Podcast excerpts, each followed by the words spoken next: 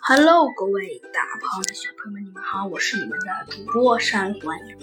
今天呢，山欢迎呢给您继续播讲我们的猴子警长，不对，是我们的小鸡墩墩探案记。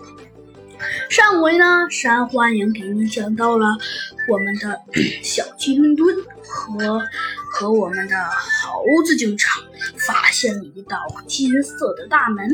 哎，果然不出猴子警长和小鸡墩墩所料，没想到居然这个金色的巨型方块的里面也是金色的，真是太夺目、太耀眼了，刺得人眼睛都快睁不开了。再加上是在高空中，还有火辣辣的太阳反射在纯金色的大门或是金属上，照的嗯，小鸡墩墩和猴子警长眼睛都快睁不开了。嗯，虽然说事情还真是这样，倒是真的让猴子警长。小鸡墩墩照的呀，眼睛都快睁不开了。虽然都快照的让猴子警长和小鸡墩墩眼睛都睁不开了，但是猴子警长和小鸡墩墩还是坚持的走了进去。果然不愧啊，功夫不负有心人。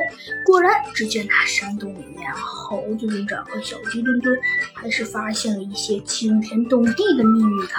出去呢，这个里面有好多，有好多金子，这可让小鸡墩墩和猴子警长有些百思不得其解。猴子警长询问道：“哎，小鸡墩墩，你想一想，他们为什么要在这里放金子呢？”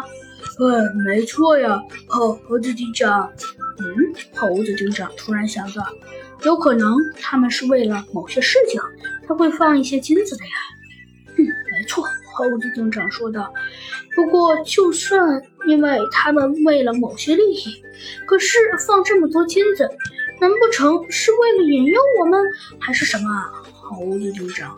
有些诧异的挠了挠头，的确呀，比如说，如果你来到了一个对手给你安排的一个地方的时候，对手放了好多金子让你来拿，这未免有些不可符合常理吧？猴子警长也是这样想着。虽然猴子警长这样想着，但是他还是觉得这事儿 未免有些 太过于奇怪了。于是，猴子警长和小鸡墩墩。走这个大金色的方。